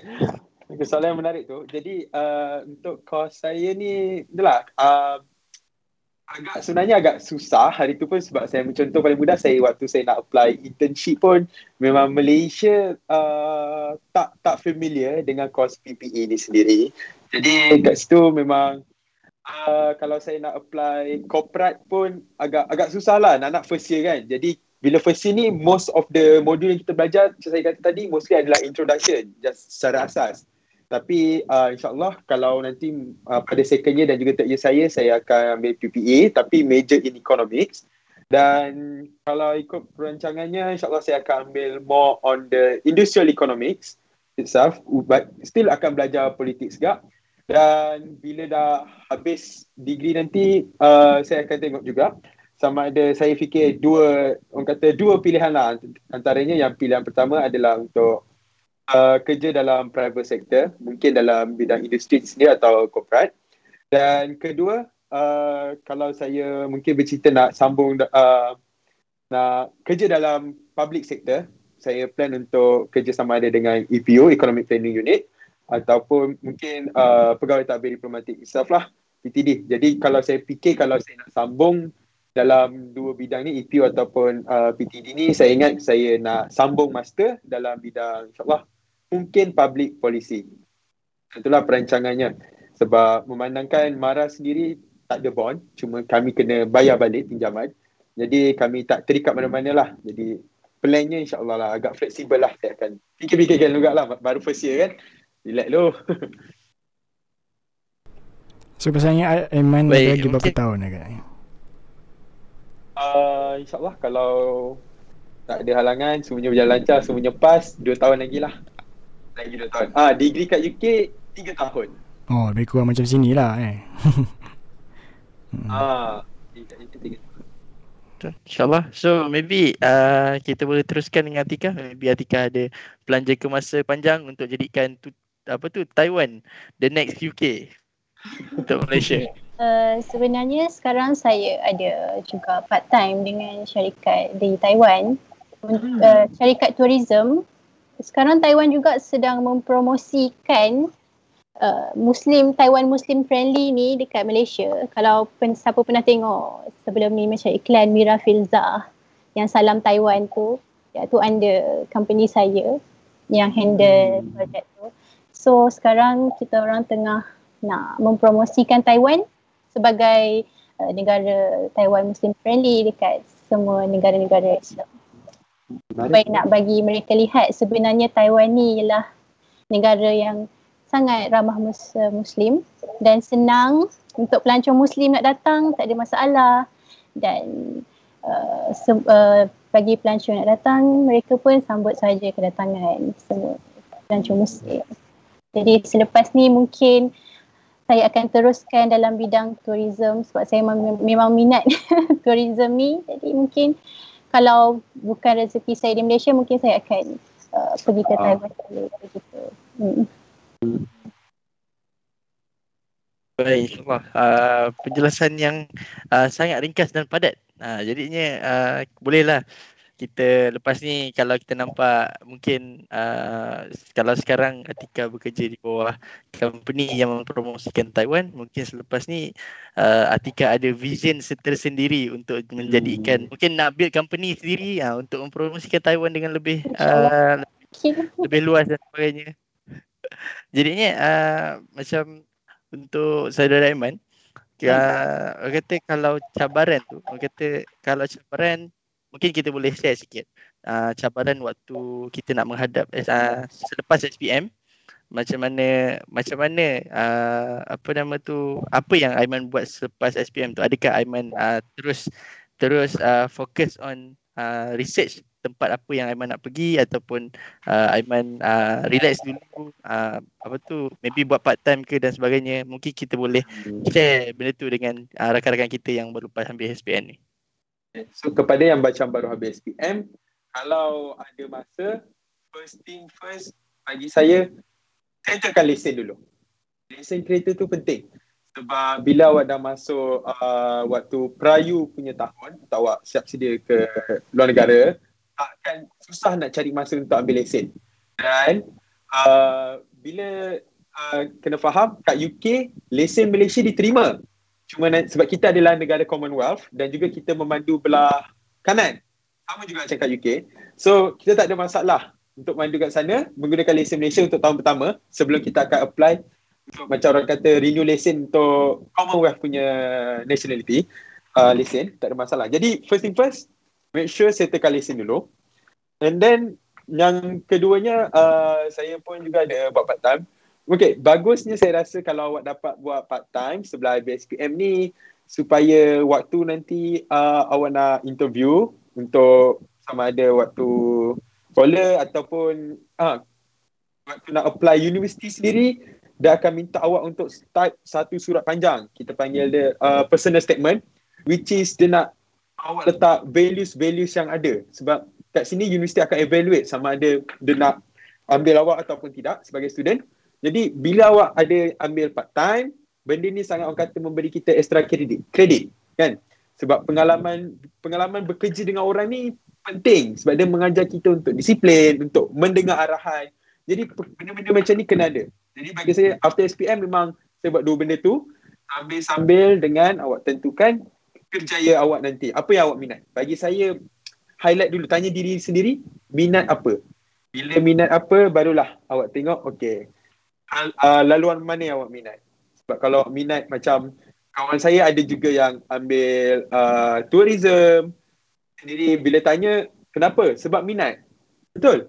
Ada yang ambil art seni, architecture. Sebab apa? Sebab minat. Bagi saya minat ni akan menyebabkan walau susah macam mana pun sekurang-kurangnya kita rasa bersemangat. Daripada kita belajar benda yang tak minat. Ha, itulah. Okay. Ambil last sekali and then barulah research-research juga tentang scholarship yang tawarkan apa yang awak minat tu. Okay. Baik, insyaAllah. Uh, mungkin Atika boleh boleh apa boleh ceritakan uh, sebelum sebelum intake bulan 9 yang Atika rasa nervous nak pergi tu uh, apa yang Atika lakukan selepas SPM insyaallah. Okey. Uh, selepas SPM tu lepas saya dah mohon saya kan tak pernah sampai ke Taiwan lagi tak pernah pergi langsung cuma macam eh tiba-tiba apply and then terus pergi Taiwan lanjutkan pelajaran sebab setengah orang akan pergi dulu negara tu tengok okay kalau keadaan hmm, okey macam okey baru pergi. Tapi saya tak. Saya macam okey time tu lah okey baru pergi. Itulah first time. Tu yang rasa sangat nervous dan takut. Hmm. tapi bila dah sampai terkejut juga. Macam oh inilah Taiwan. Ingatkan Taiwan ni uh, macam negara yang scary yang macam banyak racist macam tapi sebenarnya tak. And then yang paling bestnya Taiwan ialah uh, negara yang tak tak perlu buat visa uh, maksudnya kita Malaysia tak perlu buat visa oh. pun pergi ke Taiwan. Jadi kita nak pergi macam family nak datang melawat so it's visa free. Yeah. sebelum ni saya ada fikir saya ada buat two choices. Sama ada saya nak belajar di China ataupun di Taiwan. Tapi hmm. yang saya fikir di China agak susah sebab kita kena apply visa. Kalau uh, parents nak datang pun nak kena buat visa. Jadi benda tu leceh. Jadi saya pilih Taiwan. Dan sebelum saya datang Taiwan pun saya ada kenal beberapa orang Taiwan juga. Jadi saya tanya pendapat mereka. And then mereka kata Taiwan okay. And then mereka pun banyak membantu saya semua. Jadi perjalanan tu semua smooth lah. Tak ada apa-apa yang berlaku. Semuanya okay saja. Baik-baik saja Baik, insyaAllah. Menarik, menarik kita dengar. Mungkin kita boleh tengok sekejap komen. Ada yang kata, Atika ni Insta famous kan? Atika ni lah Insta famous tu. Ha, jadi, uh, mungkin uh, Syahda Zikri ada tanya, uh, Atika oh. masih di Taiwan ataupun Malaysia? Uh, mungkin uh, Atika boleh boleh jelaskan? Sekarang saya di Taiwan, uh, saya, sekarang saya di Malaysia, saya baru saja ulang dan saya baru habis belajar bulan ni juga. Uh, dalam enam hari bulan enam ni lepas tu kes covid di Taiwan pun dah naik. Jadi saya cepat-cepat book tiket and then balik ke Malaysia. Lepas tu sekarang saya mas saya tengah under quarantine hari ke enam. Minggu depan saya habis quarantine. Ni boleh balik rumah. Alright. Baik, uh, jadi uh, apa nama tu? Untuk uh, Atika macam Atika sekarang kuarantin di mana tu? Di dekat uh, Saya kuarantin di hotel Royal di Bukit Bintang. Hmm. Saya kuarantin di hotel Bukit Bintang. Jadinya macam mana fasiliti yang ada kat sana? Okey ke apa apa tu orang kata uh, setiap hari macam mana dia punya proses dia? Mungkin boleh ceritakan sedikit sedikit. Yeah. Alhamdulillah so far okay. Berkuarantin dekat sini makanan pun okay. Frontliner pun baik. Lemah lembut jaga je kita. Tak ada apa-apa masalah berlaku. And then uh, masa balik sini pun everything good. Tak ada apa-apa. Yang rumit semua smooth je. Dalam flight pun tak ramai. Dalam 12 orang balik so tak ada rasa takut And nak balik sini pun sebelum tu kena buat swab test and negatif baru boleh balik Malaysia. And macam tu lah. Baik, insyaAllah. Uh, jadi mungkin uh, Daniel, saudara Daniel ada uh, seterusnya ada beberapa soalan yang mungkin nak diajukan dan mungkin selepas kita boleh uh, apa gulungkan uh, orang kata kita punya rancangan borak santai ni untuk kita dengar. Mungkin ada nasihat daripada Aiman sendiri, mungkin ada nasihat daripada Atika sendiri untuk SPM Leavers uh, tahun tahun tahun ah nak cakap tahun baru berapa pun susah. Sebab dia betul. sebab dia form 5 pro max. Jadinya uh, apa tu untuk untuk uh, mereka lah uh, mungkin ada nasihat daripada orang. Jadi mungkin Daniel boleh uh, teruskan dengan beberapa soalan lagi untuk tanya kepada uh, yeah. dan uh, apa speaker. Okay. Uh, ini mungkin uh, saya consider ini soalan yang terakhir eh uh, daripada Ahmad Rejab juga. Uh, Atika soal mana dan uh, okay. Perak eh. Uh, seperti yang di Ah, saya berasal daripada Perak, Manjung okay, Perak. Seperti yang dinyatakan awal uh, siaran langsung tadi. Dan uh, apakah pekerjaan ibu bapa Atikah yang membolehkan? Atikah sendiri boleh sambung belajar dekat Taiwan. Okey. Uh, ibu saya tidak bekerja dan bapa saya uh, dia bekerja sendiri. Hmm. dia ada bisnes sendiri. Okey um, soalan menarik lah sebenarnya. ada lagi ha, soalan itu menarik. Lah, cakap, ingatkan soalan terakhir kan sebab ha. kita nak ni kan. Okay, tak apa. Kita teruskan. Uh, Atika dengan Aiman, any comment about lockdown uh, di Taiwan dan UK berbanding dengan Malaysia? Apa komen? Okay, Atika dulu. Okay. Uh, Taiwan, macam saya cakap tadi, uh, Taiwan sekarang dia belum total lockdown mereka buat soft lockdown and soft lockdown mereka ni ada berperingkat macam level 1, level 2, level 3 uh, tak silap saya sekarang Taiwan lockdown level level 3 ya yeah, dan adalah SOP SOP dia Beza betul dengan PKP, PKPB. iya, ya. Dia sangat berbeza. Di Taiwan, uh, di Taiwan hmm. sangat beza dengan Malaysia. Malaysia kan ada banyak PKP, PKPD semua. Taiwan cuma ada beberapa hmm. level. Okay, dia akan bagi tahu tak bila uh, level 3 ni sampai bila dan sampai bila. Macam hmm. tu. Okay. So, kalau kat UK pula, waktu orang introduce lockdown tu, uh, dalam diorang introduce pelan tu dalam bulan 11 atau 12 which is waktu winter. Waktu winter kat UK uh, sebab diorang macam preparing to the winter. So diorang dah start uh, announce lockdown. Diorang cakap akan ada tier 1 hingga tier 4 lah. Tier 1, tier 2, tier 3, tier 4 and depends on the daily cases uh, dia akan decide lah tempat tu tier berapa. Uh, biasanya kalau tier 1 tu still boleh dine in lagi tapi boleh dia macam reduce kan uh, and then but then bila start masuk tier 3 tak silap. Tier 3 tier 4 uh, macam dah tak boleh dine in and then kedai dah start kena tutup kau sekian sekian sekian. Uh, macam tu lah. Dia dia pakai macam macam fasa macam dekat ni lah juga kan kat Taiwan kan dia, dia letak fasa satu fasa dia okay. tier tier macam tu lah.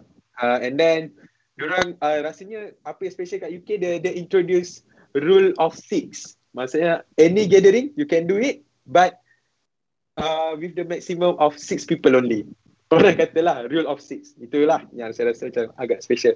Jadi kalau compare UK dengan Malaysia punya lockdown ni um, UK walaupun agak lenient tapi they, they make it clear lah apa okay untuk fasa yang ni okay apa boleh apa boleh apa tak boleh ha, macam tu lah macam straightforward lah lebih kurang ah hmm. straightforward terus kita kejap ini kejap itu ah lain sikit kan ha. Okay, uh, okay, kita ada satu lagi question. Harap inilah yang soalan. Oh, ada lagi.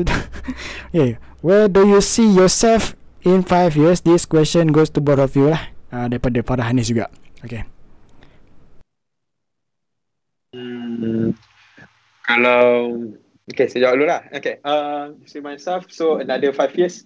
So kan, uh, where do you see five yourself in five years ni? Ni memang soalan, orang kata soalan interview paling klise. Kalau pergi mana-mana interview sama ada sekolah, internship atau kerja, memang soalan ni agak crucial. So, make sure you guys also know where do you see yourself uh, in another five years. Okay. So, for me, uh, another five years, which is 2026, I can see myself either tengah buat master dekat UK ataupun uh, baru nak start uh, my career in either in Malaysia or UK. Kerja lah. Tak, tak, tak banyak lah saya boleh cakap another five years ni. okay. Okay, for me, another five years, I hope insyaAllah kalau rezeki lebih mungkin akan buat company sendiri and then memperkembangkan lagi industri tourism di Malaysia sebab saya lihat industri tourism di Malaysia ni tak tak sehebat Taiwan sebab Taiwan punya industri tourism sangatlah hebat dan sangat bagus mereka lah, mereka buat dan saya harap saya akan cuba untuk memperbesarkan lagi industri tourism di Malaysia. Hmm, okay. Uh, berapa perbelanjaan kos pembelajaran sepanjang di sana untuk uh, soalan uh, Tikah dengan Aiman jugalah. Rasanya tadi dan ini dah jawab kan tadi kan? Uh, hmm. Tikah dah jawab ke? Dah kan? Dah tadi dah ada cakap. Um, kos pembelajaran kos pembelajaran maks, uh, maksudnya kos uh, harian kita bulanan atau nak kata kita punya tuition uh, fees anything? Rasanya uh, mungkin boleh highlight lebih kepada sekaligus kot. tuition fees lah. Ha, tuition hmm. fees rasanya mungkin orang nak uh, nak tahu lebih lanjut maybe dia orang nak reserve some cash untuk hmm. okay. kalau tuition uh, kalau study fees di Taiwan uh, kita dah sekalikan dengan uh, medical card uh, hostel everything untuk international student dalam 60,000 dollar dalam 16 60,000 dollar Taiwan. And then kalau kos sara hidup sebulan maybe akan pakai dalam 3,000 ringgit macam tu. Tapi kalau saya saya akan kerja part time saya kerja part time hmm. di Taiwan. Menarik. Okay uh, kalau kat UK pula uh, untuk kos tiga tahun tu saya boleh kata anggaran uh, termasuk allowance bulanan uh, kos uh, pengajian semuanya boleh anggarkan dalam RM700,000 lah untuk tiga tahun. RM700 hingga RM900,000. Itulah. Sebab kat, kat UK, inter, international uh, fee untuk student international, ya, study fee untuk international student uh, dalam around 20,000 pound per, per year. Meanwhile untuk uh, the British citizen, I, I think the UK citizen, around dalam 7,000 pound je. So ya yeah, memang kau-kau jugalah dia, dia charge untuk international student 20,000 tu kan. Okay, um, Uh, ini uh, harapnya ini adalah soalan yang terakhir eh, daripada Felicia. Is there any suggestion for students who would like to study abroad but they are not financially privileged to do so? Macam uh, mungkin yang golongan yang berkurang datang daripada golongan yang kurang berkemampuan. Eh. Uh. Hmm, okay lah. Uh, to those that are not privileged, I think the best thing you can do is Scholarship. Uh, yeah, scholarship first. Scholarship, scholarship. yes. Because it is so hard and it cost it's gonna cost you a lot if you want to go to the yes. uh, overseas using your uh, parents' financial, obviously. So make sure you try your best in your exam. Uh, and okay, just to let you know, untuk uh, overseas punya scholarship, usually uh, they are not focused on Bumi Putra or Malay. Malay. Okay. Macam JPA, yeah. Petronas, Shell semua, it can open to uh, any Malaysian citizen. So do not worry. However, you must do your best in your SPM because yes. usually this overseas scholarship gonna need around, I think, minimum 9A or 9A plus. 9A non, or 9A plus. And then when you secure your scholarship, then you're going to secure your pathway and you're going to secure your degree later. So make sure you do not flop in this process between SPM until the degree. Okay. Because if you flop during during this crucial academic years, you need to pay back a very huge amount. You're gonna be expelled. You're gonna your your scholarship gonna be gonna be cancelled, and then you're gonna be going back to Malaysia with no degree. Uh, so that that's going to be a very troublesome situation. So make sure you secure along the process from the uh, prayu until your degree finish. Uh, okay, uh, rasanya ini itu saja uh, persoalan yang uh, uh, diketengahkan oleh uh, daripada para penonton Borak Santai Live kita pada malam ini. Uh, jadi kembali kita uh, ke slot terakhir. Insyaallah ketika kita tinggal lagi lagi 5 minit. Uh, jadinya dalam 5 minit ni mungkin kita boleh uh, extend lebih sikit lah untuk para pendengar mendengar sedikit uh, orang kata nasihat ataupun kata-kata uh, semangat daripada kita punya lepasan-lepasan SPM yang dah pun uh, berjaya menyambung uh, pelajaran di luar daripada Malaysia dan juga macam uh, macam Atika sendiri pun dah habis Ha, dah cukup dah 4 tahun, dah complete lah. Dah ada future plan untuk buat apa dan sebagainya. Jadi mungkin uh, kita boleh uh, start dengan saudari Atika. Uh, mungkin ada apa uh, mungkin ada kata-kata semangat atau kata-kata hikmat untuk beri, diberikan kepada SPM Livers uh, okay. yang baru ini insyaallah.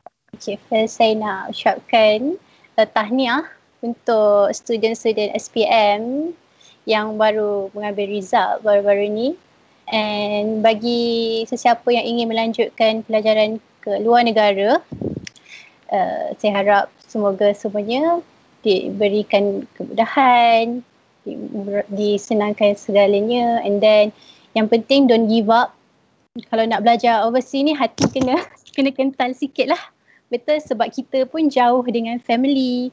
And then sometimes kita it's normal kalau kita rasa kita seorang-seorang rasa rasa sunyi tapi kita kena kuatkan mental lah untuk sesiapa yang nak belajar dekat overseas ni. Sentiasa uh, kalau nak tenangkan fikiran keluar and then cari kawan yang baik and sentiasa bersama kita. And good luck untuk sesiapa yang ingin apply untuk belajar ke luar negara. All the best. Baik, insyaAllah hmm, satu kata-kata yang uh, orang kata seronok untuk didengar. Uh, sangat senang didengari di telinga kita. Jadi uh, untuk SPM Livers yang ada, uh, insyaAllah uh, kalau ada rezeki sambunglah ke Taiwan, uh, mungkin boleh boleh go further with uh, courses yang ada dekat sana. Mungkin ada program-program yang lebih menarik uh, yang ada antara kita yang nak ambil dekat sana. Jadinya terusnya kita teruskan kepada saudara Aiman. Right. Okay. Uh, so to the SPM uh, leavers, yeah, congrats first uh, on your results. Whatever your results uh, is are, uh, do not give up. Trust me, SPM is not the end of the world. It's just a start to the real world. To the real world. Okay. So if you think you, you cannot or you are not very confident with your result, it's okay. You will still have uh, Prayu, you still have metric, you have still diploma or foundation or yeah, you have so many choices. Do not think that this is the end. Okay.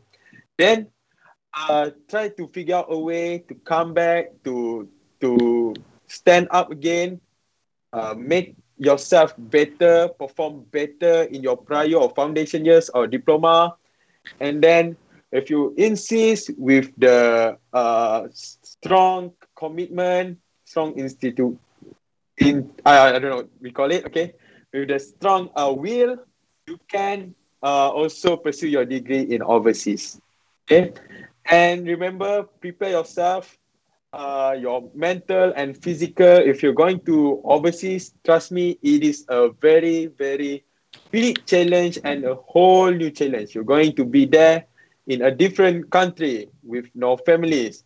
You're going to make a new families with your friends. So make sure you need to uh, convince yourself that you are not alone.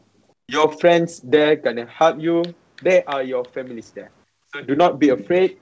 Embrace yourself to a new challenge. Okay, that's all. Good luck. Alright. Jadi uh, rasa bersemangat. Uh, rasa bersemangat nak pergi UK pula.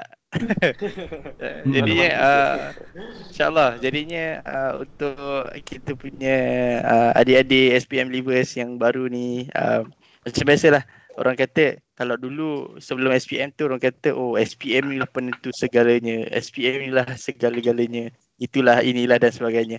Tapi nya bila dah lepas SPM tu um, one thing yang kita kena realise adalah SPM tu lah starting point uh, to the real world to the real life sebab uh, selepas SPM tu lah untuk kita menentukan sendiri hala tuju kita sebab waktu kita waktu zaman sekolah rendah sekolah menengah kita belajar je Ha, kita belajar, belajar, belajar, belajar. Tak payah nak buat benda lain.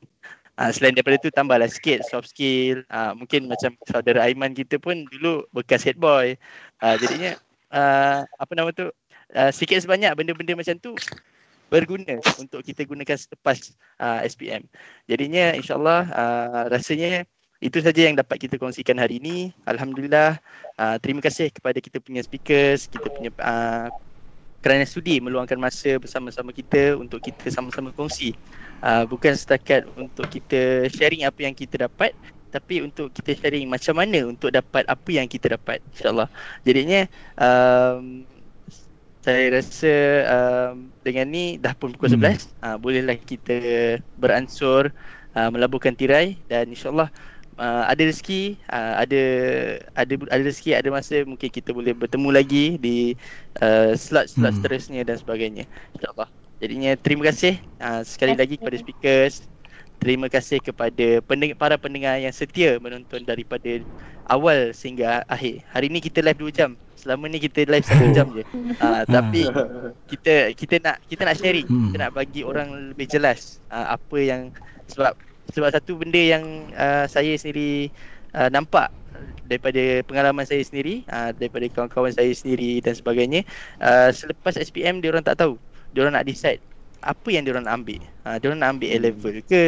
Uh, ada result cemerlang. Memang betul-betul cemerlang. Lepas tu tak tahu nak ambil A level ke nak ambil uh, macam oh nak sambung dalam je lah uh, so maknanya kita hari ni kita sharing apa yang bagus uh, dan juga kenapa uh, apa tu speakers kita mengambil keputusan untuk melanjutkan belajar di luar. Jadi insyaallah uh, terima kasih sekali lagi untuk semua. Uh, uh, Nazim. Uh, berjumpa lagi kita. Uh, yeah. Ada request terakhir eh daripada Muhammad Haziq Muhammad. Okay, dia uh, diminta untuk uh, Atika speaking Mandarin sekejap. okay, hmm. boleh boleh tak ada masalah. Nanti beri translation uh, sekali. okay.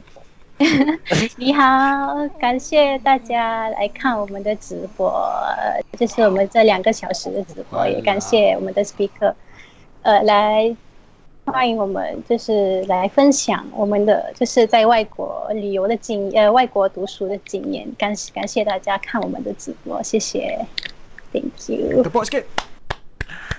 哈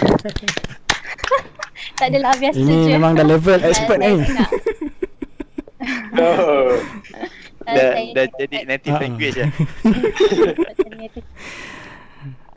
Okay, um, Saya Alright. ucapkan Jadi- terima kasih lah dekat speaker semua dah bagi berpeluang jemput kami untuk sharekan pengalaman kami belajar di luar negara semua.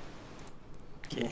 Jadi uh, dengan itu insyaAllah kita uh, tutuplah uh, slot borak santai pada hari ini kali ini dan kepada mereka yang lepas uh, boleh uh, tengok uh, recording ni semula di YouTube dan jangan lupa untuk subscribe, like sikit dan recap. komen uh, apa yang menarik uh, dan juga untuk untuk kita sampaikan selepas ni. Eh, setiap minggu kita ada uh, kita kita akan borak benda-benda yang lebih menarik insyaallah. Jadi InsyaAllah. terima kasih semua. Jumpa lagi. Bye bye. Selamat malam. Terima kasih semua. Assalamualaikum. Malam.